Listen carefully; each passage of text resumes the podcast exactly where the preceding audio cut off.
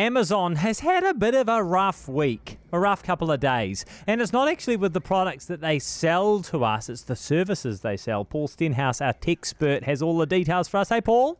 Yeah, Jack, if you want to if you want to write some talking points for anyone in the US government who wants to see big tech broken up, uh, well, Amazon basically just did it for them this Ah. week because they are huge, right? Like you Yeah. talk about the the things that people can buy.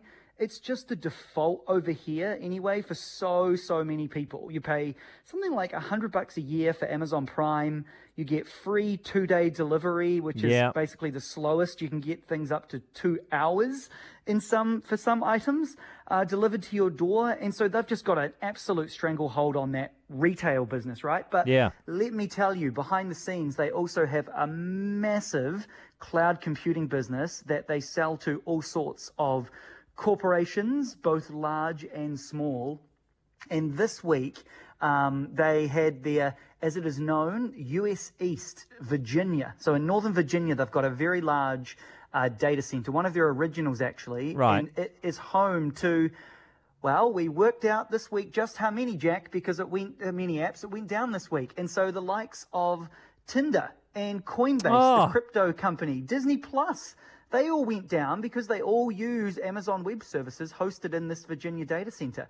Um, a couple of fun ones, well, not fun because for these for these poor people who had to endure um, almost like eight hours of an outage, Jack. Uh, but smart home owners who have self-cleaning cat litter boxes. The self-cleaning function couldn't connect to the internet, and so the litter, the cat litter box couldn't be cleaned. And I Oh know this is one of your favorites too. Can you imagine being at home and not having your Roomba robot vacuum not be able to go around the house cleaning? Oh, This, these are the problems, Jack, that What? we faced this week. Why does the cat litter box need to be connected to the internet? 'Cause I don't know. It's probably got some sort of camera in it Oh. with AI that I'm guessing. Right? Ah, I'm guessing. Who knows? grim.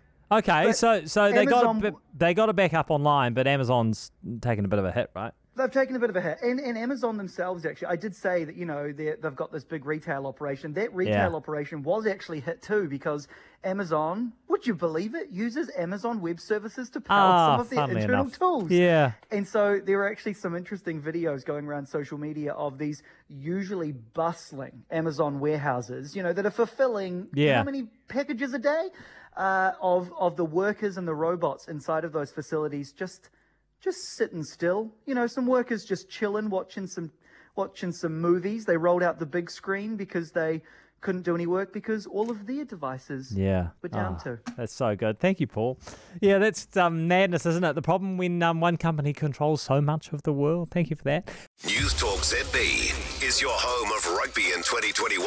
And we have all your rugby news and views with Rugby Direct, our new weekly rugby podcast that gets you inside New Zealand's favourite sport. Highlights, Holes for the right wing corner. All black score. interviews, What was the hardest part of selecting these names? Leaving a lot of good players out. Opinion. 2020 was a misfire. It's a big year for Ian Foster. Rugby Direct every Thursday on iHeartRadio or wherever you get your podcasts. Powered by News Talk ZB.